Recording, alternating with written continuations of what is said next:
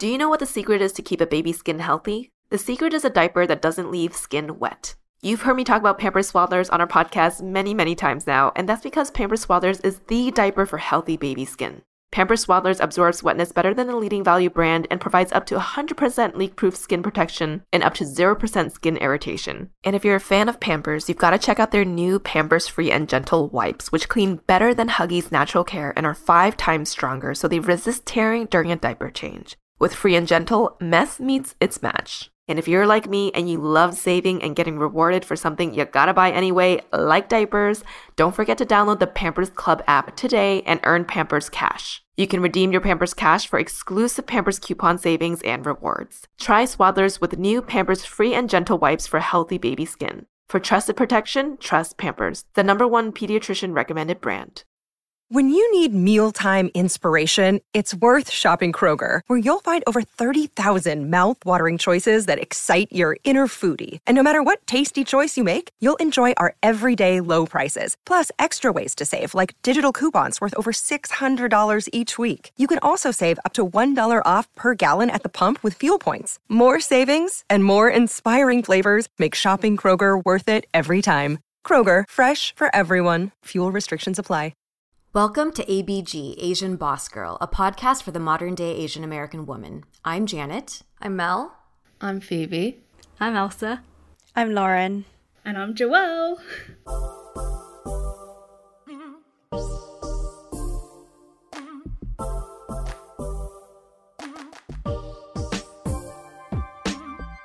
We started an Asian Boss Girl with the intention to share the perspectives of the Asian and Asian American female experience.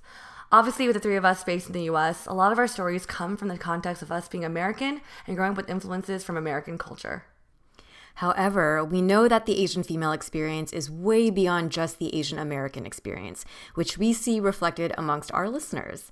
Today, we wanted to spend some time exploring and learning about a different Asian female experience. We want to hear about the British Asian female experience. We also know that the Asian podcast space has grown so vibrantly throughout the years, and we wanted to welcome another Asian female podcast onto ABG. So today, join us as we welcome Phoebe, Elsa, Lauren, and Joelle from Spill the Cha. Welcome, ladies. Hi. Thank you so much for being here with us today. Thanks for having us. Now, so we are so excited. Obviously, we've seen you guys through like, you know, the Instagram world and like have connected through there. But we are so excited to bring you guys on the mic and to share your experiences with our listeners. Do you each mind, you know, introducing yourself to our listeners? Let's start with like, you know, your name, your age, and you know, what do you do for a living besides the podcast?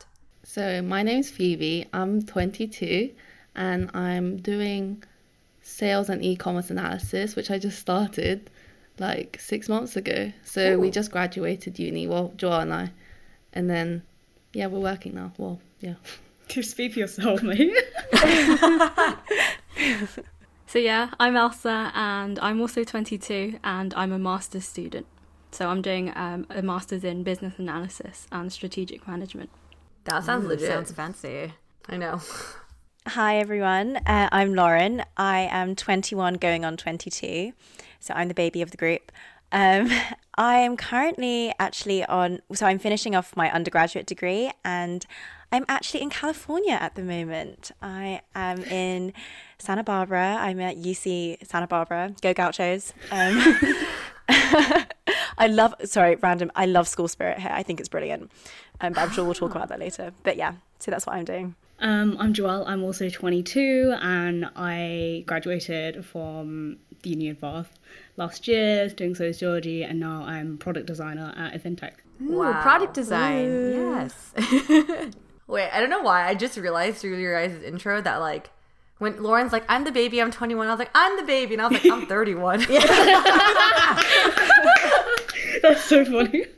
no, it's amazing to get also the eh, the point of view of um, Asian women in their 20s because I think obviously we started the podcast when Mel was in her 20s and then I was in my early 30s. So now we've evolved to kind of offer the perspective of the 30 30 year old age range. So mm-hmm. I love to get this um, perspective from you all that you're literally just like almost fresh out of school. So mm-hmm. this Literally, is wonderful. Yeah. yeah. Mm-hmm. So how how did you all meet? Did you all meet in university, or how did you all meet, and what inspired the four of you to start this podcast? So I can start us off. So Joelle and I have known each other since we were born. So our parents knew each other. So we go way back.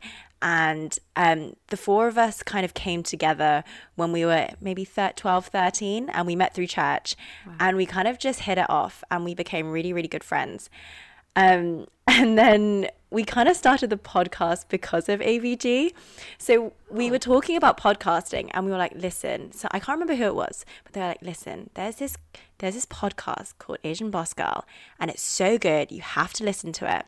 So we all started listening and we were like, oh my goodness, this is amazing because we got to hear about your experiences as Asian Americans.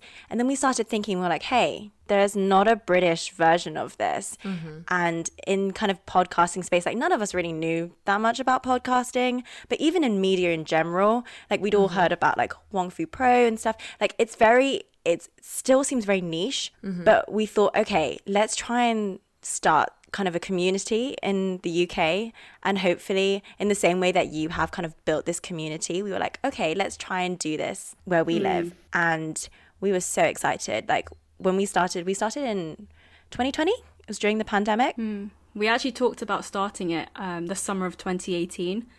Um, so we were on our first ever girls' holiday, and we were sitting in a balcony um, in Portugal, and we were like, Wow. you know what? I think our conversations could actually be, you know, worthy of a podcast episode." And then that's kind of where the idea started. Oh Wow. my gosh. The idea started 2018. What? Um, how did you all? Did you do the same thing that we did, which is just get on and online and purchase mics and then start it? Like, you know, what was the process like of getting your first episode? Funnily enough, we didn't actually start with mics. We started like with our phone audio, and we'd be like three, two, one, press record on like the audio app. So like if you listen to the first like maybe season or first couple of episodes, the audio is like not very good, but it was like good enough. Um, so that's kind of how we started, and then a few episodes in or season in, then we're like, okay, we should maybe buy some mics, um, invest into this, you know. So that's kind of how we started out. That's, amazing. Wow, Jay and I said the same thing.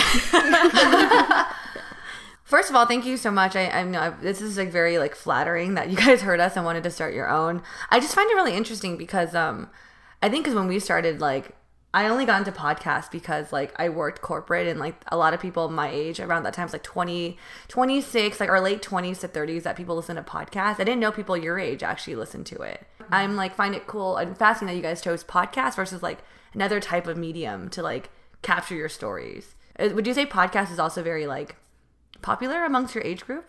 Yes. I think it's also less intimidating because it's only your voice. I mean, it was also very intimidating, like, oh, we sound disgusting. Yeah. We have to cut out all the ums and ahs and all the pauses. So it's less intimidating because you don't have to look, you know, in quotes, good. Um, Oh, I feel you. I was just gonna say that that was definitely our biggest motivation. Being able to record in our pajamas. We were like, okay, we could we could do YouTube. We were like, eh. you know, it's much more comfortable doing it from bed sometimes. So that was why we decided to do podcasting, and amongst other reasons. But Okay, I know I feel you. Like literally, I the fact that I don't have to put on makeup for podcasts and just feel like in my I'm in sweatpants right now. It's like the perfect reason too. So thank you guys for sharing with us how you guys got started. So I kind of want to like segue us into talking about like kind of the different, I guess like perspectives of being an American, being in British. So I feel like in the US we talk a lot about you know the American dream, which you know inspired a lot of our families to immigrate to America. You know, for you all, like what brought your family to the UK? My parents were from Malaysia. They were born in Malaysia. And then they moved here to study at university in their 20s. Then they had me, and we're here. So, yeah.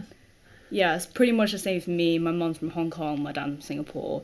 Um, they both came over for uni. They met, got married, had me, had my brother. So, yeah, here we are. And for me, my parents came just before I was born, so they immigrated from Hong Kong. Um, so there were like a couple family members in the UK already, so they were thought, why not come over? And yeah, that's how I'm, I'm here now. Yeah, mine's slightly different. So my grandparents, um, they came to the UK for university, and um, my grandparents met, and then they had my dad, um, who was born in the UK, and then I was born there. So um, we always talk about this a lot about kind of second, third generation, because I know there are different ways um, of people. I'm sure. I mean, I would technically class myself as a third generation. I don't know in the mm-hmm. US, would you what would you say as someone how would you class yourselves? Like what kind of generation? Does that make sense? Yeah, yeah, for sure. We're second gen. I think we're se- we're second generation. Well, I've heard it consider. used. I've heard it used both ways because, like, if we're also the first to be born in the U.S., mm. sometimes they they will call that mm. first generation, right? Or is it Yeah. second generation? I think I think I've heard it used both ways, but it seems like your you know your experiences are very much like ours. Um, so your parents come from uh, different countries within Asia, and then they came to the U.S. Except for I know um, uh, Lauren, you mentioned it was your grandparents, but still, it's not very many generations removed. And it does also mean that you grew up in a household where your parents have certain cultural values and certain belief systems. And then now you are being raised in a different country with different value systems and different beliefs. Um, how would you describe, I guess, like, maybe how you grew up um, and i guess being within the uk were you around like vibrant asian communities. Um, so, for example, like in the US, we have San Gabriel Valley over here in Los Angeles, where it's almost like um, like like a small Chinatown gathering, right? Is that is there anything like that within the UK where you ladies grew up? I think speaking from, I think we're, we're speaking from a very specific experience here. We're speaking from London. So that's going to be very different from someone who grew up in like rural Wales or something. Right. So that's just something I want to preface as well. So I think, speaking from my own perspective, I grew up in like Wembley, so like Wembley Stadium. Wow. um, just to give some context. Um, and then I went to school in, you know, that kind of northwest area. So that area is very diverse. And I can say I took that for granted quite a lot until I went to uni and was like, wow, culture shock. Because I went to the uni of Bath and it's very like white there, not very diverse at all. Um, so yeah, I can say looking back now, that was definitely very like blessed. you know, went to Chinese school, had a lot of Asian friends from church and just family friends and stuff. Even at school, there was a lot of you know people from different cultures and backgrounds. Would it be the same for Lauren, Elsa, and Joelle too, or is it? Because you guys grew up in church, so I'm assuming it's the same area, right? Um, so the church that we grew up in is the Chinese church. So I guess that's kind of where we got um, maybe more exposure to like the Asian community, maybe compared to other Asians in the UK. Um, but yeah, I would say like what Joelle said, growing up in London is very different to maybe growing up in a different city or other parts of the UK. Um, so we are very blessed that you know we have a Chinatown in London, um, and we are surrounded by that community. That's really cool. You guys um, actually mentioned something that really interests me. So, you know, we're asking you, like, you know, what inspired your parents to move to the UK. I realized, correct me if I'm wrong, is that most of your family members are from like Malaysia, Hong Kong, and I feel like there's a lot of connection to like the UK there versus like for my family it's from Taiwan. So like maybe the only like we didn't really have British connection. So like America seems like the only option for them, or like but that, that they know of. I think no, I think you're definitely onto it. Um, colonialism. that is the big, the big C word. Right, So, right. um, so my family are from Hong Kong, and um, Hong Kong was a British colony, and it still has ties now. So, most recently in the news, um, with all of the political unrest in Hong Kong, there is a large influx of people from Hong Kong moving to the UK because they have something called a British National Overseas Passport. So they're called BNOs. And this is probably one of the biggest migration stories at the moment, which is happening in our country. And this is very significant, um, I think, because as people who've grown up in the UK, we're seeing a lot of people like permanently moving because of this unrest. Um, and so I definitely agree with you. Like, you know, our families decided probably to come to the UK because of these ties, whether it was because of, you know, other family members coming earlier, but there was a reason for it. Right. Um, and as you were saying, Mel, I'm sure like, I mean, here in, in California, there are lots, it's very diverse. There's lots of Taiwanese people, lots of Koreans, um, lots of people from Hong Kong as well. But I think that's actually because the country's bigger as well. So you have a very diverse, which I love. I think it's amazing that you have so many, I want to say like different types of Asians, but Yeah. you do, you have so many people from Asia. No, thanks for sharing that. That that put- puts things into perspective in the context of why. Speaking of, you know, like oh, it was like colonialism, but like or that type of theme, you know, I think on the podcast we, we you know we talk a, lo- to a lot of people about you know the bamboo ceiling, you know, especially working like traditional corporate jobs where we where we come from. You know, I know you guys are just graduate school or starting your first jobs. Like, would you say that you feel this as well at your, you know, whether it's in school or whether in your first job or through your friends? Do you guys also have like this idea of bamboo ceiling, you know, in the UK? Yeah, I mean, speaking from my experience in, well, I've only had two jobs so far. So, um, so the first one, it was in a very small fintech startup, and yeah, I was one of two women, the only person of color for a very long time when I was there anyway, um, until I left. And um, now I'm in a much bigger company. Well, not that much bigger, maybe like 300. Um, there's a lot more women, a lot more diverse, but obviously at C-suite level, it's still very male, white dominated, which is unfortunate. But you know, we're starting to see women coming in at the leadership levels, um, but it's obviously very, very slow to change. Um, so I think you know, we can be part of that change, um, although obviously it's very hard. Yeah, I think my experience is slightly different because my company is a Taiwanese tech company, and um, it's quite small in the UK, but because they have quite a lot of branches in Asia, so it feels like um, it's more diverse because there's quite a lot of, I guess, different types of Asians at work, and because I get to speak to the people in Taiwan, so it kind of makes it feel not so corporate, Like I don't know, traditional. Yeah, Or like, yeah. yeah, that makes sense. Or how about Elsa um, and Lauren, your experiences, even if it's not within corporate or just um, any experiences that you've had in in a work or internship space, or maybe even that you've heard through family and friends. Um, I guess for me, like, I'm hoping after my masters, I want to go into the corporate world, and obviously this is probably something I will face when I probably get there. Um, but I think in terms of yeah, just hearing from I guess my parents or even just friends, um, yeah, I think yeah, it's kind of similar environment to what Joelle described, like the C-suite. Um, it is a lot yeah male dominated. Um, you hardly ever see women like women of color and but I, I think like a lot of companies now are focusing on you know increasing diversity um, and there's a there's a lot there's an awareness for that which is quite nice And how about even just within your um, your graduate program? Do you feel how is the kind of like um, experience there versus say your undergrad and then your like high school experience in terms of like the mix of of different types of people? Um, I think for me, I've been quite blessed in the sense that my um, master's program, there's actually a lot of international students. And for the first time, I'm actually the minority. Um, so, yeah, like pretty much, I would say 80% of my master's program are people from Asia. So, hmm. um, for me, it's quite different to my undergrad.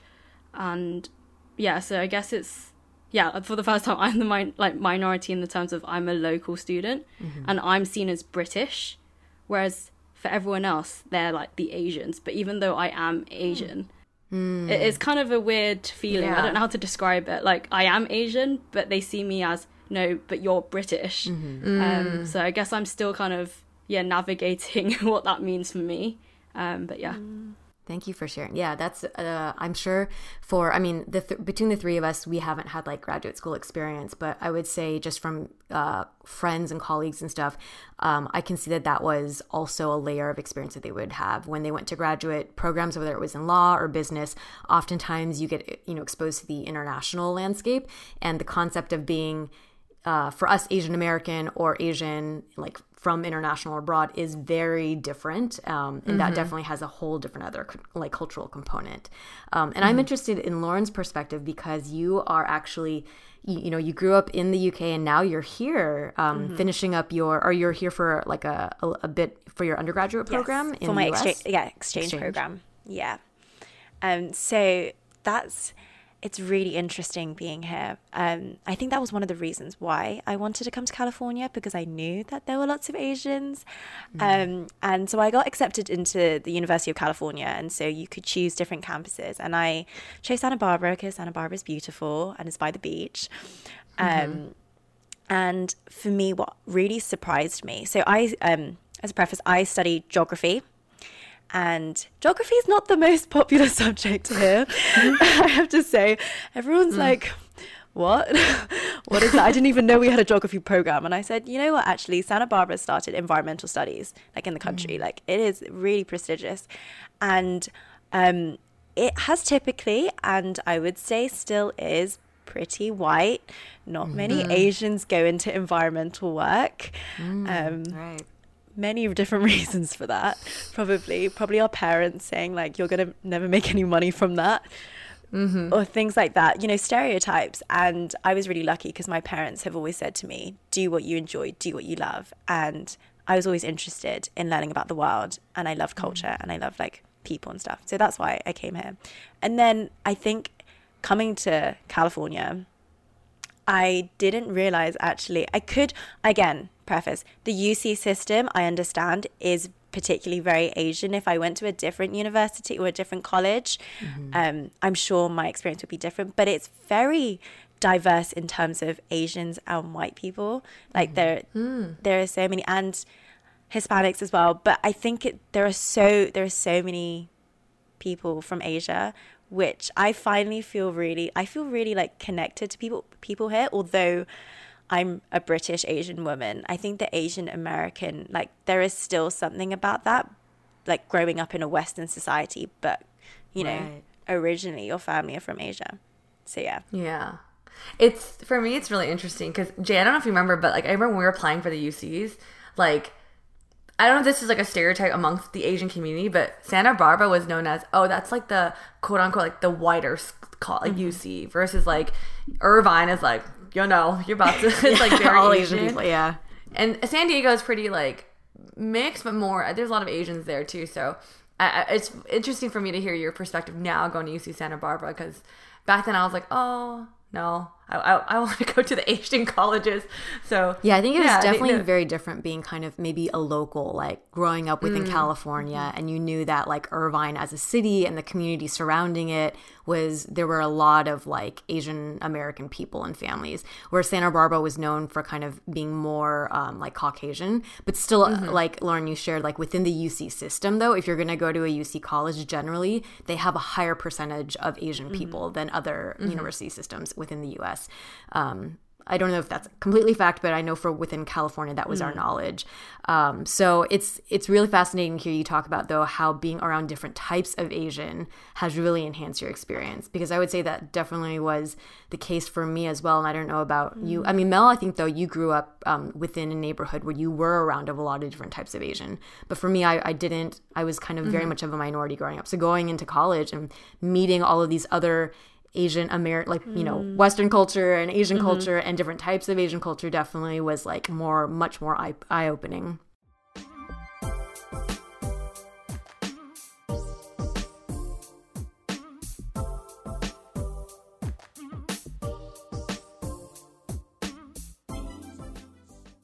Do you know what the secret is to keep a baby's skin healthy? The secret is a diaper that doesn't leave skin wet.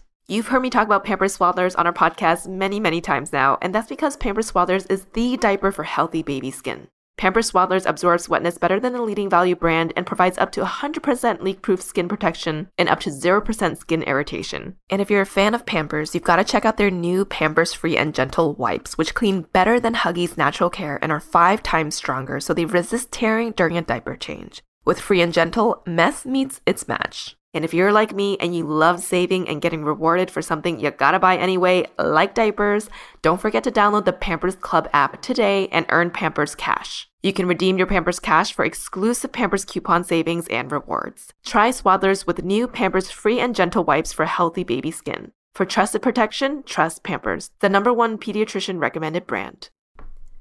You know what turned ABG from a podcast into a business?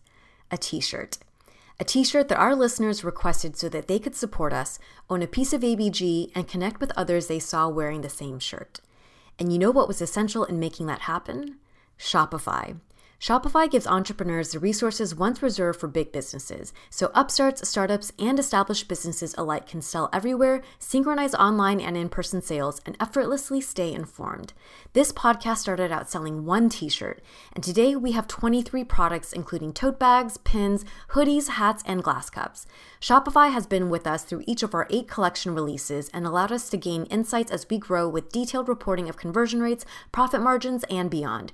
It's more than a store, Shopify grows with you. Go to shopify.com/abg all lowercase for a free 14-day trial and get full access to Shopify's entire suite of features.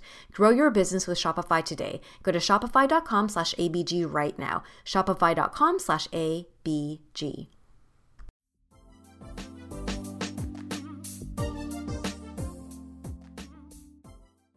Um, so on this like you know discussion of like Western and Eastern culture for ABG, we talk about how growing up, um, a lot of our influence in terms of like pop culture and media in America came from Hollywood. Um, and we're curious uh, your ladies' experience as British Asian females within the UK. Did you pay attention to Hollywood within the US, or were you you know focused on other media influences? Um, were there like British Asian females that you looked up to growing up within within entertainment or media? I don't actually remember much of my childhood. now that you say that, I'm like, what did I watch? Yeah, I was thinking that as well. I only remember when I was like super young and I watched like Teletubbies and like stuff like that. Don't yeah. actually know what it is. Um, but I guess gr- growing up, if you say like teenage years, I remember watching a lot of like YouTube, and that's when I watched like Wong Fu, right? So that's how I kind of came across you guys because obviously you you're affiliated, not affiliated, but you you know kind of in the Yeah, same sort of connection with them. Yeah, connections. Um, so yeah, and then obviously there's a lot of Asian American people on YouTube. Um, so yeah, I think that's. I'm not sure about Hollywood. I'm not sure about you three. I think for me, Hollywood, when it came to like Asian representation, it usually came from the US. Um, like there are probably only a handful of Brit like British Asians that I can think of Even now, that are in like Hollywood. Like yeah, even now. Um, I think for me, like well, the recent Disney like Turning Red. Um, but I guess that's kind of like Canadian is like Canadian representation. Shang Chi, that was a big one, I think. But all of those are kind of like US kind of based. I think yeah, growing up has always been kind of US, um, Asian American that we looked up to. Just um, bouncing off what Joel said about Teletubbies, I think it was really cool when we found out that one of the Teletubbies, Po, um, was actually like Cantonese. What? Oh, So yeah. Yeah, like I think it's just even finding out little things like that was pretty cool. I Yeah. did not know that actually. So that's really cool. Yeah. I just find it fascinating because like I the reason why we ask this question is that like you know obviously you know we're American we grew up here and so like all the pop culture things we see feels like oh it's part of our social culture pop culture life because it feels American so we're curious like if like you know if in the UK if you guys had like your own version of that or would you guys say also even within the Asian American experience in some weird way I don't want to say it's like heavily influenced by the American culture you know what I mean mm. like like even when you watch YouTube, would you say a lot of YouTube creators you watch like Wong Fu is Asian American, like American. So like, did you guys? Is there any like even British Asian YouTubers that maybe that you're like, hey, this is something I like, I looked up to. But if not, I actually think like fast forward today, I think it's really great you guys are starting this kind of a podcast because it's good to speak to your experience because if there is a lack of it, people need to hear it, mm-hmm. right? So mm-hmm. Mm-hmm. yeah, I just wanted to hear like if you guys had that. Yeah, I think growing up, I definitely watched a lot more Asian American content because there really wasn't like British Asians like on YouTube. Well, I can't think of any that I watched. Um, so I think we, yeah, we wanted to create that space to start those conversations. Like, yeah, we could re- relate to you know Asian American like their experiences, like from just listening to your podcast, watching Wong Fu, we can relate to those experiences. But I guess there are still slight differences um and yeah that that's probably why we were like why not start a podcast and just create that space and get that conversation going Yeah, what I was gonna say was, you know, the one person that I can think of is I don't know if you guys know, it's Bubz. Bubz Oh Beauty. yeah. Bubz Beauty, yes. She, yeah, yeah. she is Irish, so yeah, that's the one person that I can think of that was British Asian. So she was like one of the OGs. Um, I think even the notion of British Asian versus Asian American, for well, hmm. from my understanding, Asian in American means like East Asian, whereas hmm. Asian in Britain means like South Asian a lot of times, or like that's Oh. what people think of when you say Asian, when you say Asian in Britain. so that's like one of the big differences as well. Really? Oh wow, I didn't know that. Yeah, of course because of historical ties as mm-hmm. well. Mm-hmm. Well, speaking of this, I do want to like jump into a different topic because like now I'm trying to understand like kind of like the differences, and similarities within like the British culture and the American culture. And this is like my one of my favorite topics: social life and dating. I mean, I could go off on this topic. So, I really want to understand, you know, from your guys' perspective, what are some major like social milestones growing up in the British culture? Like, for example, I'll give you some American ones. Like for us, like you know, it's like football games, not like soccer, but like the one with the the the diamond ball, and then like prom and Rugby. homecoming was like a hu- yeah. prom and homecoming for us is like a big thing like in high school like that was one thing a lot of like people look forward to as part of like their social like kind of like a coming of age type of event that we always like to attend or like in college there's sororities fraternities so like i'm curious to hear like what are some like major social milestones you guys have within your culture I can't think of any. Mm, I guess like we'll be finishing A levels. What um, um Mm, yeah. I guess it's based on the exams, which is a bit sad, right?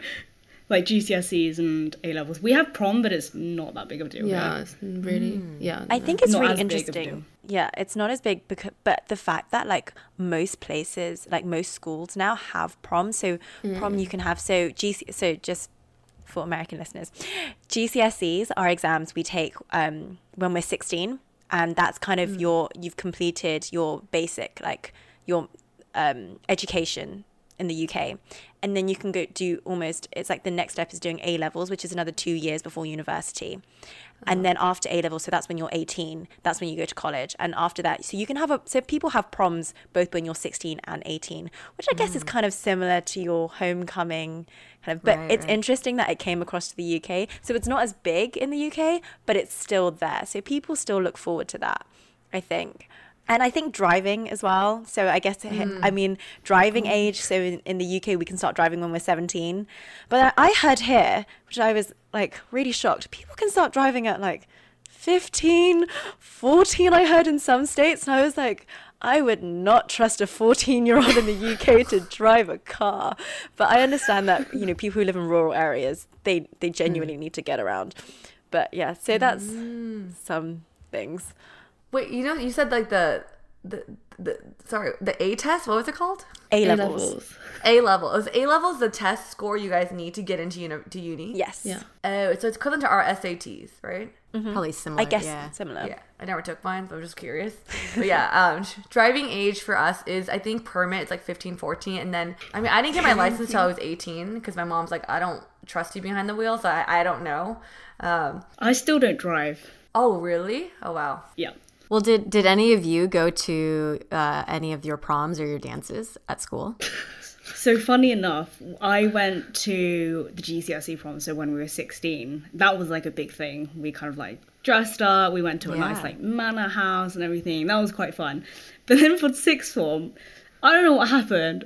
A lot of people didn't go. Did you? you Yeah, went, I didn't went. So we ended up going to the same sixth form. Which well, is I went like to her school, yeah. A level 17, 18, yeah. And then we went to I went to the prom because I didn't go to the prom before, or in my old school, and it was just really bad. It was it was terrible, really bad. Really? Yeah, Yeah, and I, me, and my group of friends, we didn't go to prom, but we went to after prom. So we went to the club. Which I say club, but it was like a bar. It was really bad. It was awful. Yeah, it, it was bad. yeah. Wait, question. So you guys, because for us in high school, we call, we call it like junior prom and senior prom because like junior is like like uh. first level is like freshman, mm. sophomore, junior, senior. So we like in our prom it's like junior year, and then the the committee would think of like a team a theme like a night to remember. Like we'll call the prom that. Did you guys not like like theme out your proms? Not for us. No. Oh wow. We're seeing a lot of shaking heads. Yeah. okay, interesting. Okay, yeah, because we always, yeah, we would like get, we would rent out like a hotel. Some people would like get like a boat. Like I had a boat my senior year Wow. for prom. I want that. Maybe because prom is a huge thing in the American culture, though. Yeah. Within the American culture, yeah, which is, you know, bigger on sports and usually there's well, maybe not prom, but like homecoming, right? It's like usually there's a big football game involved and um, so you go to the game and then you also have like a dance to celebrate with your friends and stuff. Um, has did anyone else go to any of their proms or Yeah, so I went to both my GCSE and A level prom, and I actually enjoyed it. Um, but I'll probably say, like, in terms of when we were talking about milestones in the British culture, compared to, I guess, the American culture, is that we can drink at 18, whereas in America it's 21, right? The legal age. Yeah. So for us, you know, probably yeah, once we're 18, like everyone looks forward to 18. Whereas I think in America, it's like what sweet 16 is like a big birthday, but I think for us, 18 is probably the big birthday mm. um, because that's when you can go to clubs, you can drink. What else can you do at 18? It makes sense to 18, like, I mean, for the drinking age, I think because US is 21. 21's are big, like, yay, you could go to the bars and clubs. But like, I'm sure you do it beforehand anyway. Like, No comment. well, people often say though that if you like having the earlier drinking age might be better because you kind of you know um, learn to manage your relationship with alcohol like early. But so for for you ladies, no, I'm seeing a lot of eh, maybe. I mean, even uh, Jay, let's be real. At 31, I still struggle sometimes. Yeah. but I mean, like, so do you think that if you had started drinking earlier, like maybe you would like lose interest in it earlier or something? I don't know. Or maybe mm, there's also something to for us in the U.S. being 21. It coincides with like being like dead smack in the middle of college, and so if you if it was illegal for you know a period of time, and then you're doing that when you're now in like a new setting, moved away, and everything, um, is it like mm. you know more more space and environment to encourage like like dangerous behavior i don't know mm. I, I think because the legal age is 18 and that's when most people go off to uni. So I guess a tradition is like Freshers Week. Um, so the first week or first couple of weeks of uni is when people go ham with their drinking. Um, they're out because, you know, that's probably the first time they've moved away from home. They're legal to drink, legal to go out. Um, yeah, I think that's that for us is probably something that people look forward to is Freshers Week. That sounds fun. Sorry. I can so I can I can speak a bit to actually both experiences um, in terms of the college drinking. So I was really lucky. So when I so I'm 21. So since being here, I've been 21. So alcohol and stuff, it's been okay, like legally. But I was always so confused um, because I so I've been to some frat parties here, some sorority parties, and I was like, technically none of you guys should be drinking, and the police are still walking around and but as long as you're not seen as drunk they kind of just look over it. So i think it's mm. really interesting the law here because i'm sure in like they know that people are drinking. But then i'm so confused because like how do you how do you like enforce that? I don't mm-hmm. really know. And then mm. so i was really confused when i came when i came here. And also clubbing. So it's interesting because in the UK we can go clubbing at 18 and so all of us like went out loads in our first year you know as mm-hmm. as Elsa said really went to town.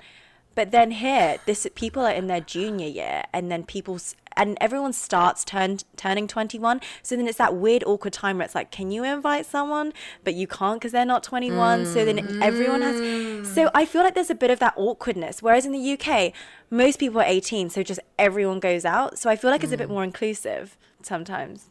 But yeah i don't know what you um both of you think actually since you grew up in the us with 21 being the drinking age mm-hmm. I mean, I, I can speak first. I I didn't realize the awkward moment until you pointed it out because I could see how when you're 18, like everyone's on that like same level. There's kind of no, mm-hmm. there's no restrictions, which I makes I think it does make things a lot easier. Like for us, I remember that. Yeah, it was awkward because then when we were 21, we're like, oh, okay, like either do like a house party where like no one's carding you, or you like go out with certain people that have an I that are 21 and over. So it does limit some people. I don't want to endorse this, but I know sometimes like people talk a lot about having a fake ID, you know, and I never had one because I, I was like, I don't want to do that because I don't want to get, I'm scared. But I know people like had to like, the fake ID talk was something I kind of heard a lot about sometimes in college. I didn't know a lot of people with that, but yeah, it is a little weird. Um, yeah, we had that for- talk in school. Yeah, a lot. Oh, okay. I wasn't sure. Um, I'm trying to think what else. Like, had it was it weird? Because yeah, I don't know. I, I think because when I went to college, I was a transfer student. So by the time I went in, it was it was like a pretty quick mm. transition into like that life. I will say though, I don't know if I how do I say this. I think the fact that since 21 is our drinking age, when we went to university, like when I saw like the freshmen or sophomores, the first or second years, there's definitely a lot of people who did not weren't exposed to alcohol and their mm. relationship with it or their Yeah. when they drink, it was like whoa, like you see a clear. There's a difference in how people handle and like the lack of there's a kind of like a you could just tell them I was like, oh, you're messed up because this is your first time drinking. Versus like, and then there's people who are more experienced drinkers in a room or a party. But I don't know if that's just like a normal thing across the board because some people can handle the alcohol, some people can't. No, I mean, yeah, I would. I went into uh, university as like a 17, 18 year old. So I very, and I would echo both Mel and Lauren, your points is that realizing the difference if you were to go in and everyone was like already expected that there was going to be drinking involved um, and everything, then I think it would have been a little, I don't know. I I think it would it might have been quote unquote better just because like like Lauren you explained like it's happening kind of anyway. And so if the law doesn't enforce it, then you end up with people who are trying to work their way around it. Versus if you just accept that it's happening and then you learn to then like, you know, people kind of learn to self-regulate, I guess. But that's a very I mean, I'm also very kind of like um what is it, laissez-faire, laissez-faire kind of person, like let the people kind of let let it kind of be figured out amongst themselves to not put too much like um restrictions. But yeah i definitely like when i went into school i was also very like follow by the rules and like the first like two to three years i would go to all the events. I because i loved like dancing and i loved clubbing but i would just people would drink and i wouldn't drink um but i saw it happening all around me. So um yeah but i'm curious like going beyond so you're going out if you're 18 and you might be doing house parties or you might be going out to the clubs like what now now that you're all out of university or close to it what is the nightlife like for a young british asian woman None. I'm so dead. Like after work, like obviously we have after work drinks and like work socials and stuff. So that's Mm-hmm. for me. That's kind of it. We haven't we haven't been out since, probably because of co- maybe covid is is Well, yeah, that as interfering well. with your yeah but mostly it's been work drinks, work drinks, work, work socials, drinks yeah. Which is fun as well. Yeah, it's funny. Like I feel like I'm I'm curious because like when I when we started like, for us like the progression that I'm seeing now is like in college like clubbing scene like college to like maybe mid twenties clubbing was a big thing like wearing like you know those short skirts and like the high heels and like going to the clubs and like dancing and like talking to boys versus now it's like going to a lounge like going to a bar. It feels more casual. Like mm. would you say it's still like like the same for you for y'all or is like still clubbing still like a big part of the culture I think it depends who you're with. Yeah, I think Mm. because most of my friends are still at university, so like when I go to meet them, I would go clubbing. Mm. But then, depending on the age range, you would go to the bar or Mm. yeah, it's kind of weird because I guess you wouldn't because sometimes you see like old people, like older people, like old men at the club, and it was just really weird. Ooh. So Yeah. I don't know. It depends, I guess, on the person. I'm curious, actually, what is the trend? Because yeah, is there are there like trends in in like what people wear now, or like like for example, for us for a while. I mean, I don't know, Mel. Do you remember like if there were like two tops for a while were really in, and then like lashes, or, or I don't know. Is there any like Uh, things that's that still in. Like that's what I wear. when lashes? Yeah, yeah. But I feel like lashes weren't as in, say, like ten years ago, right? Depends on who you ask. When I was in college, we wore lashes. Oh, interesting. Yeah, when I was in college, the Yeah. girls weren't wearing lashes yet. But I'm wondering if there's like, what is your like? Do you ladies kind of go out and is there like a general like getting ready routine type thing, and um, or are we like not into that? I. I think it really does depend on like what club you go to, and it depends on also. Um, so in the UK, what region of the UK you're from? So so, so there is so there is this Oh, kind of okay, okay. stereotype. So in the north of England, girls love to get dolled up. We're talking like they will wear heels, like proper. They go all out, get their hair done, nails, eyelashes, everything. And then there are, and sometimes and it, it just depends. Like in other cities or in London, you can very easily go like my clubbing experience, like at university in Manchester, you could go out in trainers and that's fine, perfectly acceptable. But then some in other places in the north, everyone has to wear heels. So it's like it really does depend. I feel very fortunate because I cannot imagine going out from like 11 to like 4 in the morning in heels. That's a no for me. Like my feet would die. So I I don't know. What about you, Els? Because you're from like you went clubbing in London. Um, if I'm being honest, I haven't been out since before COVID. Uh, since yeah, since COVID. Um, so I'm actually trying to think what it was like. I don't know. Do you guys have?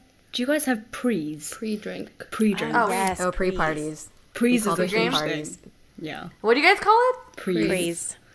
Oh, it's pre. So much better. It makes it we call it we call it pre gaming. Pre-game. Pre-game. Yes. pre gaming. Pre-gaming. Pre-gaming. We still, you know, it's funny. We still pre-game, but it's it's it's it's now at eight o'clock versus at ten o'clock.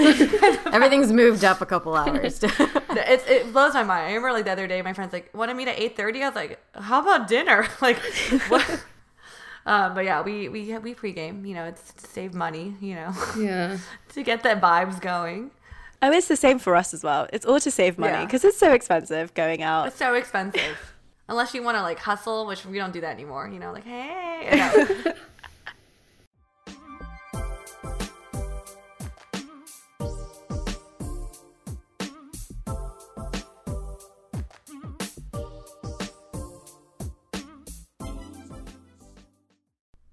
It's almost summertime, and with the change in seasons, it's time to update our wardrobes. When I think of style and fashion, I generally like to keep my clothes pretty classic and simple, whereas it's my accessories that I will switch out quite often and update pretty frequently. For me, eyeglasses are a pretty big part of my style, and recently I've been wearing my Wanda frames in blue clear from Pair Eyewear. Their frames remind me of ones I've had in the past, however, there is one big difference. Pair eyewear frames allow you to choose different magnetic top frames. So while I ordered blue clear frames, I have a top frame in white and even sunglass top frames in both blue and brown lenses. That's like four pairs of glasses in one. So if you're looking for a great eye frame option that allows you to change up your style, check them out. Base frames start at just $60, including prescription lenses. Get glasses as unique as you are. One pair, infinite style. Starting at just $60. Go to paireyewear.com slash ABG for 15% off your first purchase. That's 15% off at P-A-I-R eyewear.com slash ABG.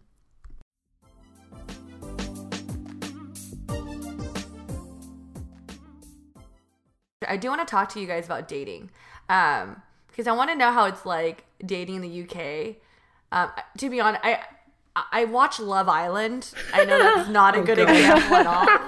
I know, and I see like Lauren, when you're talking about like the different areas how girls get dolled up. I was like, dang, all these girls on Love Island like go all out. It's interesting. And so, would you say like, like yeah, what's the dating culture like in the UK? I obviously like as an American, I hear your accent, I'm just like that sounds so attractive.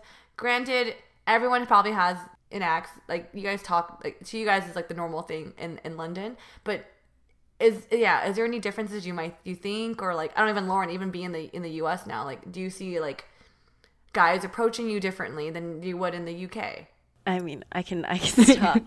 um, so since coming here, I didn't realize how many like Americans really love the British accent. They love, they love it.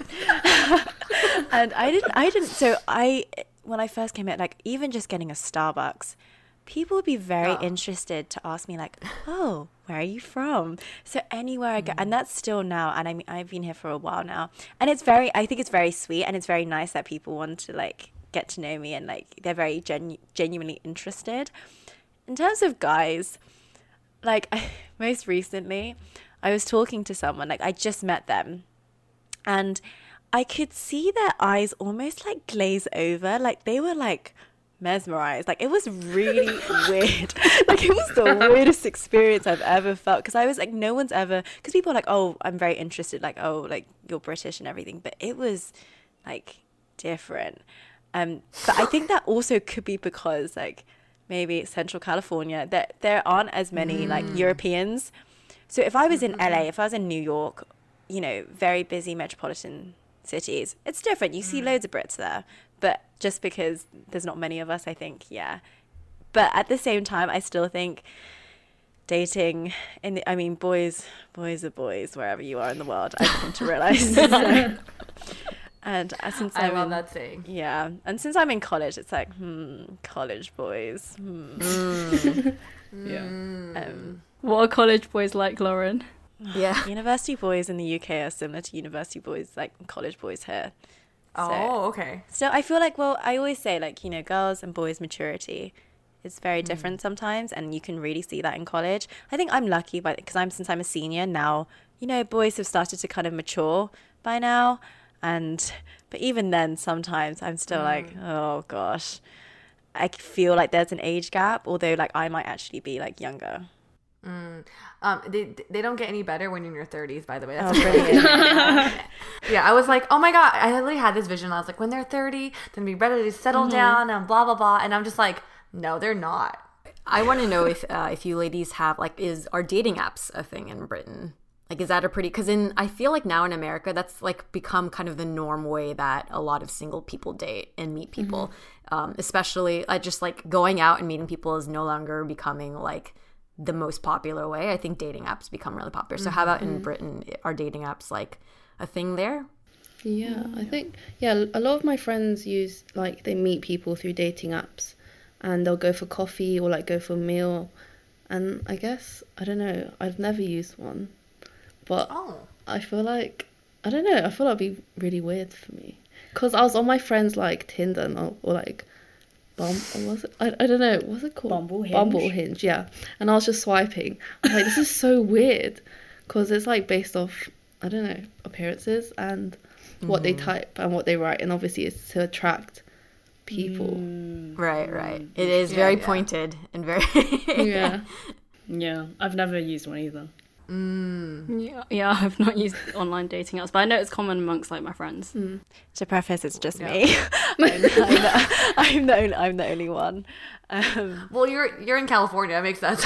no, no, even in the UK, I was. I think I was the only one in the UK as well. Also, I mean, so Joelle, Phoebe, and Elsa are all in relationships, and I'm now the only single one. Ah, that's why they're very also- quiet when it comes to the dating very quiet, question yes. because they've already found so they've they've all found their Prince Charmings. Okay, we could. Con- I was gonna be like, we could have this convo offline because Lauren, let me know your type. Maybe I could. Like, I have cousins. I have a brother who has friends. He's you. taken, but you know, we could we could continue this convo offline. Um, but I do want to move on to like kind of this like interesting. I, for me, I think it'd be kind of interesting to hear like the uh, like assumptions that we have on each other others like, I guess like experience and culture because I feel like obviously like whether like you want to say you're influenced by watching like shows or whatnot that we might just kind of assume or make these judgments and i want to see if they're correct or they're incorrect. So for example i have like we have a few that these are not just like i don't think these are true but like maybe a, the general pop- population might think this about the british experience and i'd love to hear the reality based on your guys perspective. So this is like our assumptions category or section for this episode. So we'll go off. The Americans will go first, if that's okay. Um, so, for example, I feel like I hear a lot that like the British people do not like Americans. Are we supposed to react? how, how do we say Or this honestly? I'm joking. yeah, no, be honest. There will be no Yeah, be no offense taken. Yeah. It could be just also things that you guys hear through your friends or like you know, you know what I mean, like. Um, I would say that it's just when we're not as interested in you as you guys are in us, mm. which sounds really, which sounds really like harsh, but I think it is. Europeans like, I think a lot of the Americans is like, oh, we want to like hear your story, like, oh, you're interesting, you're from Europe. Everyone in Europe mm. is like, okay, cool, you're American. Like, it's like mm. it's not. I don't know why, but I've noticed that here, like people who are very interested in Europeans. That is a very interesting observation. Yeah. Yeah, I see a lot of nodding. Mm-hmm. This is like a tag along assumption now that I'm like we're, t- we're talking about this, but I always like I, I I don't know why I also assume that like British people think like Americans are a little bit maybe more trashy or more problematic maybe. Mm. I think UK people, British people, think we're not as bad as Americans in certain things. Mm. Yeah, like I don't know, we're not as like racist or we're not as you know bad like politically, but actually we're just as bad. Mm. Yeah. That no, that's interesting. That's interesting. Yeah. Next assumption, um, that British people are posh and classy. No way. no. Interesting, because especially after like Lauren, you were saying you get a lot, you approached a lot based on your accent, right? But yeah, I'm curious as what the thinking behind of of uh, why you think that British people are not necessarily posh and classy. So, just like a preface, I have a received pronunciation accent, which is RP, which in the UK is mainly people from London or from the South. And this is the kind of accent you hear on the TV. Um, like, The Queen's it's, It's English. Queen's, yeah, it's it, like colloquially termed as Queen's English. I don't know where this kind of accent came from. I just, my parents don't, my dad has a bit of an RP accent, but I've kind of just grown up with it. So I have, it's very, so people will call it posh. So there's that. But, so I speak very. I speak very well in quote marks. Um, but that's not i mean for example i think if you can hear the difference between all of us we all sound very different although we're from the same part of london. We're all from northwest mm-hmm. london. So i think people also get the british mm. classy thing because you watch things like downton abbey or other things. But i think now mm. now it's i'm gonna like bridgerton mm. but it's different because like Love Island, you have people from all over the UK with like northern accents, and yeah, it's different. Uh, what do you guys think? Yeah, no, I agree with what Lauren said. It really depends on where you're from. So even for us, like within London, we can tell where people are from, like which part of London they're from. Yeah. Um, and there's, I think there's some sort of north-south divide even within London. um, but yeah, that's just kind of my experience, and I guess yeah, I don't think I wouldn't say all Brit like everyone is posh and It's classy. a, it's a very big sweeping statement when you say British Yeah, yeah, accent yeah. because it's e- like Els was saying, even within London, like you can tell that I speak differently London. to Lauren. I went to uni in the southwest, so I've kind of picked up some like tones, some accents. It's kind of weird. Um, so I'll say things like I in Bath they say like bath and grass instead of like grass. Mm. So I sometimes like came out with like bath, and I was like, oh, oh god, what did I say? Oh. So yeah, this is very regional. Mm. This is so interesting to me. Just to, now, when I'm like paying attention to when you guys are speaking, I'm like I'm trying to like I pick up on the different like tones and the ways you guys say words. All right, so our last assumption is that the British people love their tea time. Oh yeah, Oh, yeah, like a good yeah, cup I'll of say tea. that's true. Yeah. A cup of tea and a biscuit. That's like classic. Anytime. Wait, wait, okay. This is hmm. this might be a make or break. How how do you make your tea? Oh yeah, I've seen this on Oh. TikTok. how do you make your tea? Wait, is there how a do difference? Americans make their tea? I don't know. Wait, they don't have kettles. No wait. Yeah, that too. They, they do have kettles, but not. I've just seen. I've seen someone put like water in a microwave, and I thought that was Yeah, the worst thing I I've ever seen. TikTok, I and was I like, like, that's what? so wrong. It's so wrong. I'm sorry. I can't stand for it. Yeah, they the best way you is to- did it. You do that. I know. Ah. I but I'm also like I cook everything in the microwave, so Okay, it's not because enough. of the tea thing. but if there's a kettle invo- like available, yeah, I will. But I I do use a lot of just like pre-made like tea bags. Tea bags. Yeah. Is Oh, we wrong? use tea bags. As in like the order. Okay, let me let me let me say my order really quickly, and I, let me know if it's wrong. So I do have like the water heater, like the thing you turn you heat up the water in. We have a fancy kettle now because my my, my roommates drink coffee and whatever. So we I heat up the water, and I have my tea bag from Trader Joe's in a cup, and then I might drizzle honey in it, and then I pour the mm. hot water, and then I mix it. Is that wrong? Wait, this is like herbal tea or like British tea, like Yeah. English tea. Mm. What what type of tea are you having? All my teas, I do it the same. So you don't add milk. Um, if I'm doing like chai, I might add like almond milk. Um, there's a little bit of disapproval. Wait, so how do, what's the what's the proper way to drink tea? It's not. It's No, not. that's for like herbal tea. Like that's how you would make herbal tea, right? I think so. This is the thing, right? So I can I can translate, right? Because this is something I also know. so when we say a cup of tea, everyone automatically assumes just black tea. So black tea, which we tr- we normally have with milk, maybe sugar, and then here and the, but obviously we have herbal teas and stuff. But when you say, "Oh, I'm having a cup of tea," people assume just the black tea. Here, people have obviously you as you were saying, Mel, herbal teas, chai, so many other things. So you're much mm. more specific, like, oh, I'm gonna have like a mm. chamomile, I'm gonna have this. Mm. Whereas when when we just say a, a bog standard cup of tea, it's like English breakfast. English Yeah. breakfast. Earl Grey. Oh, great, yeah, it's one of those. Um, but yeah, we always have to mm. have milk, milk in it, and maybe mm. sugar. mm-hmm Oh, So it might be kind mm. of like the way that in America we treat having like a cup of coffee because there's always Exactly, just a yeah. standard black coffee and then you add add a little bit of sugar and add a little bit of cream.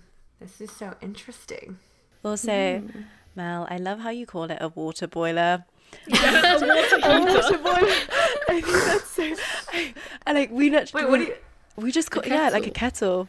Everything's just a kettle. But a water boiler, oh. I've, I haven't heard that before. That's so funny. Like, I may be saying it wrong. Is it what is it called, Jay? It's like the you know the thing on my counter. It's a kettle. It's but it's okay. Oopsies. I just picture this big ass boiling room now. wow. Okay. Well, let's move on. Let's now let's turn the tables. Are there any assumptions that you feel like within Britain they have um, around the American experience? And then Mel and I can kind of help answer. I'm so interested in this part. I'm so curious. So I'm thinking that everything's like in the movies. Very big, dramatic, sorority parties, homecoming. Yeah. Um, I think it depends. Like for example, sc- like the proms, ye, it depends how much funding the school gets. Because if they don't have that much funding, like for example, my junior prom was in my gym, Nice. and then my senior ball was on a boat. So I think it depends on like the funding and things. Um, dramatic, I don't know. I think it depends. Like, what's an example of dramatic? I don't know, like very extra. I don't know if I'm slipping into slang here, but like very extra, very like Over the top. yeah. Yeah. I, I think compared to probably other countries, just from, and once again, me from not necessarily living, but just traveling, um, I think it's kind of similar to what you ladies shared about maybe it's more around the coastal areas. So within like LA and California, different, different metropolitan areas, I, I can see it definitely is. There's parts of the way it's portrayed in shows and movies that are accurate among certain circles. But then if you go into like, you know, other parts of California, it's probably very, it's not that way. But I would say, yeah, like some of the things like prom or that kind of how big and over the top, the over the top, you know, compared to like everyday life people go for certain things, that's pretty accurate. Um, maybe some of the things that you see in reality TV, uh, I think I kind of like unfortunately when I go and walk around LA sometimes and I'm grabbing like a matcha or a coffee, mm. like you will you'll hear conversations and they're really talking that way. and it might be about just like, oh my god, this person in the cab or something like that, you know. So I would say there's some truth to it, probably. Yeah. I'm, I'm also curious. I feel Lauren, when I think about like sorority parties, you probably mm. like encountered some. You're like, oh, this is not what you expected, huh? Or is it what you expected? So I was so excited because I was like, I finally get to see like, is it like the movies? And like some of it is like with the red solo cups and everything. I was like, oh, I was like, this Yeah. is this is like a movie, but it's it's really interesting because I think what you see in the movies and stuff, like we imagine that to be like the whole of America, like everywhere. it's like that, very like outgoing, extroverted people. Um, but like I'm sure, I think what you were saying, Janet, like it's true. Like it really does depend on where you're from and it depends on your college experience because you can engage with it whether you want to. Like mm. it's not mm. everywhere. As I think there's this assumption that like U.S. Co- like college, like that's everywhere, that's everything. But actually, the number of people who are in like fraternities and sororities is actually pretty small. Like in terms of, mm-hmm. Mm-hmm. so that was like I was like, oh, interesting. Hmm. Hmm. Okay, my my assumption is that the food portions are massive. That is correct. I would Ver- say. correct. Unfortunately. yeah definitely from traveling i remember when i went to like um like france and like italy the portions are like a third of what you would get at like an american restaurant but then it's like perfect but yeah it is very true and there's all all of these like fast food places they all go off of like m- getting more food for like less money so that is definitely i think a very big american thing Oh yeah. There's sometimes I think we go out to eat and then like I order like whether it's like breakfast or like whatever. I I'm, I'm done eating. I look down. I'm just like I barely touch this. Barely and I it have down, yeah. leftovers for a whole week. Yeah. So I agree. I think the American portion is like kind of ridiculous in my opinion. But it, it could feed you for a week if you're by yourself. That's true. That's an interesting uh, perspective. Is, is London different? Like, is, there, is it more smaller? I mean, in the UK. Lauren, I don't know. Uh, portion sizes are a lot small, smaller here, like in the UK. Mm. I think that's what I noticed. Like you, like prices are more expensive, but then you get so much more food sometimes. Like it Mm. depends. I guess it also depends on the restaurant. But for me, like my like kind of leading on, like my assumption was that like ev- there's a fast food place on every corner, and I don't know whether. I guess as you were saying, like depends on the area, but I feel like you guys have like so many different types of fast food. Like, that is true listening, that is like true you have so many that we don't have in the UK. Yeah. Do, do you So- guys have like KFC? Yeah. Yeah. It started in We have, like, Kentucky, Joelle. Yeah. Oh yeah.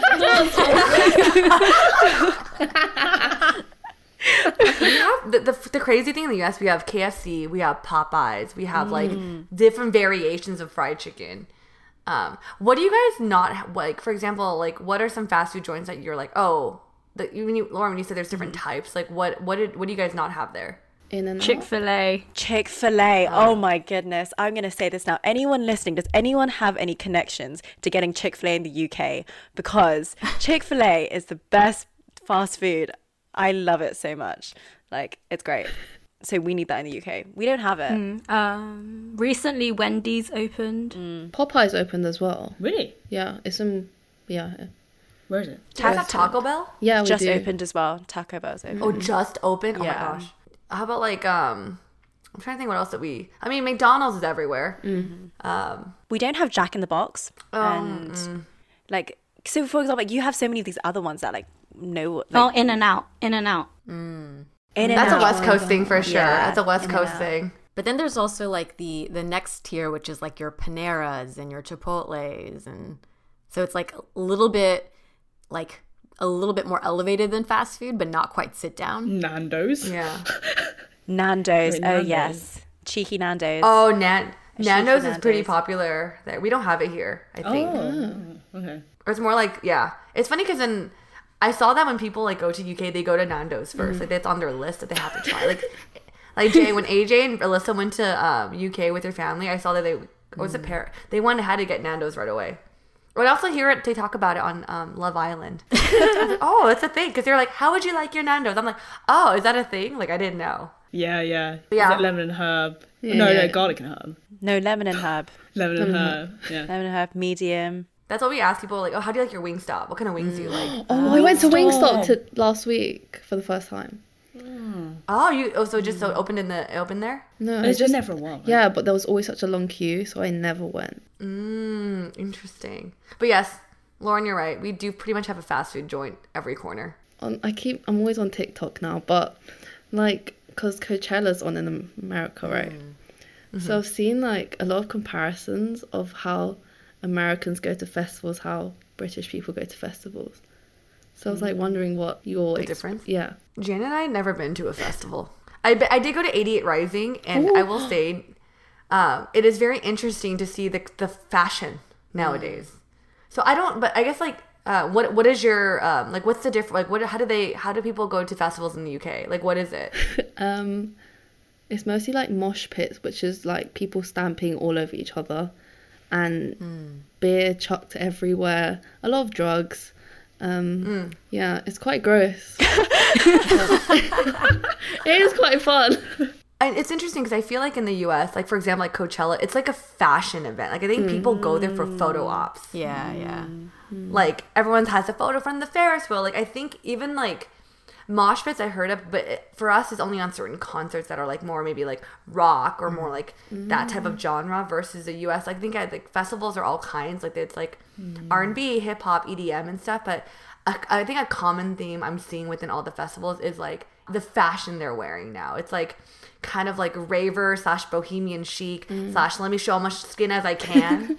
Yeah. and like sparkles on their face. I'm just like, whoa, that's very interesting. Yeah, it becomes very like decorative and like costume like. Um, Yeah.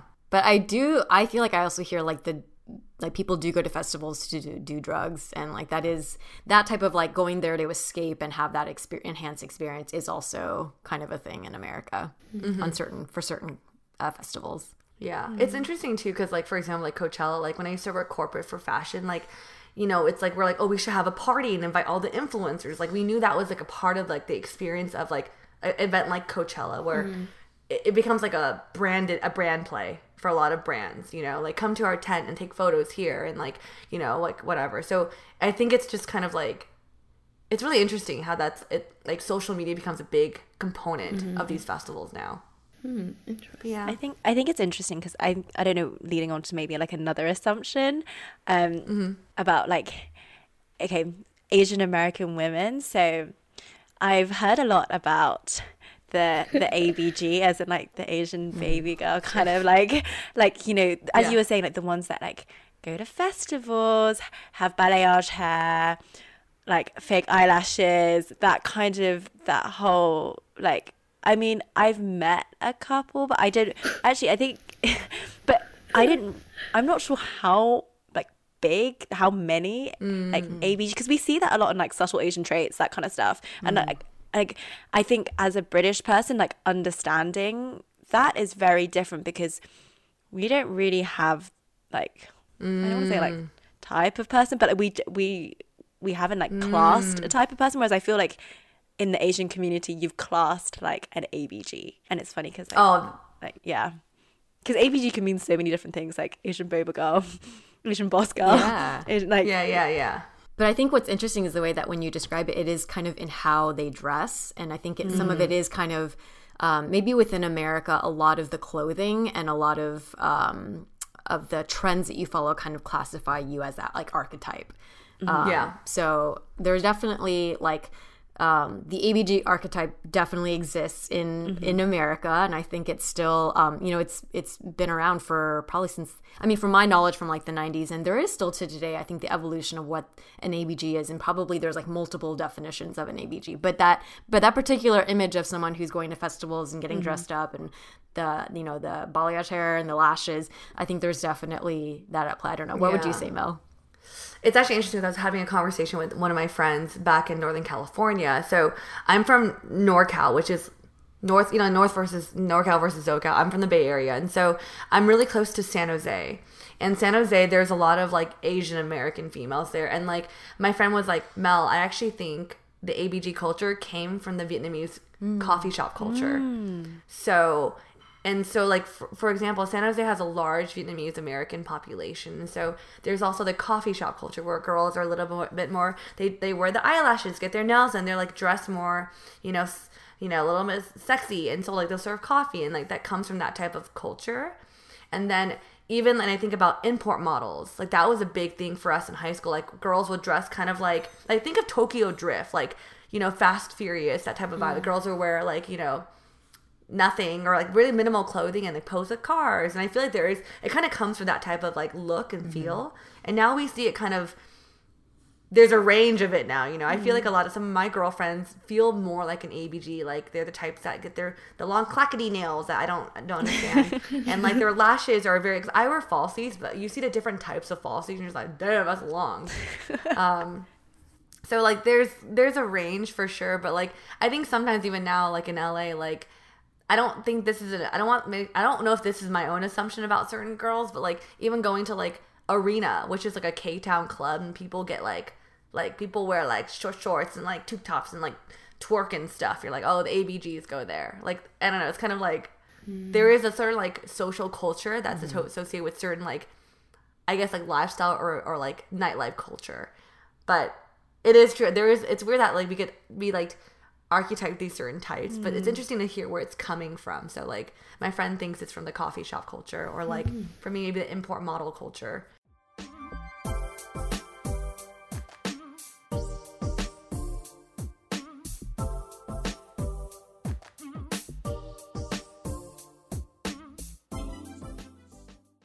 Thank you, ladies, for sharing your assumptions of the American culture. I'm sure there could be a lot more. So if any of our listeners have some, you know, share them in the comments and we can have like a discussion about this.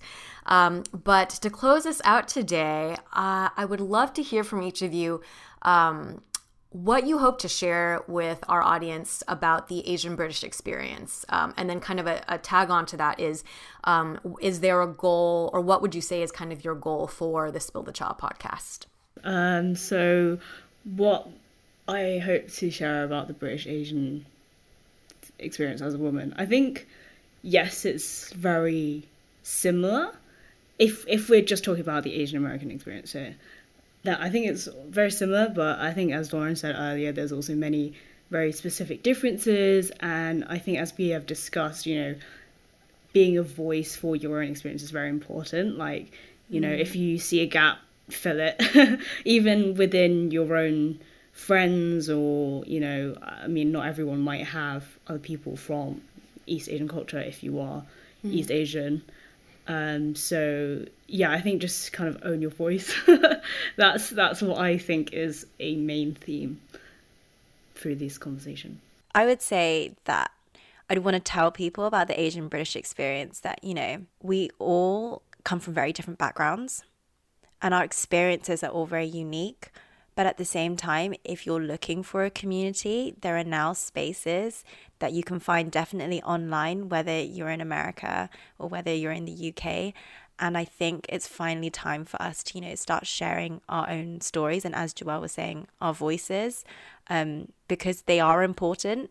And when we started the podcast, we were like, oh, maybe people aren't going to want to listen to us or they're not going to be interested.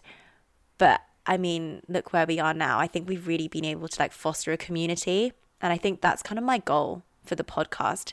Um, and I think all of us were saying that, you know, our main aim has been to foster like a supportive environment for people to feel like they're being heard and being seen as well. Um, Mm-hmm. So that's just from my perspective. and also tagging onto that, like we've also discovered so many other British Asian podcast as yeah. well. Um, you know, you can see who we're following, kind of thing, uh, on Instagram.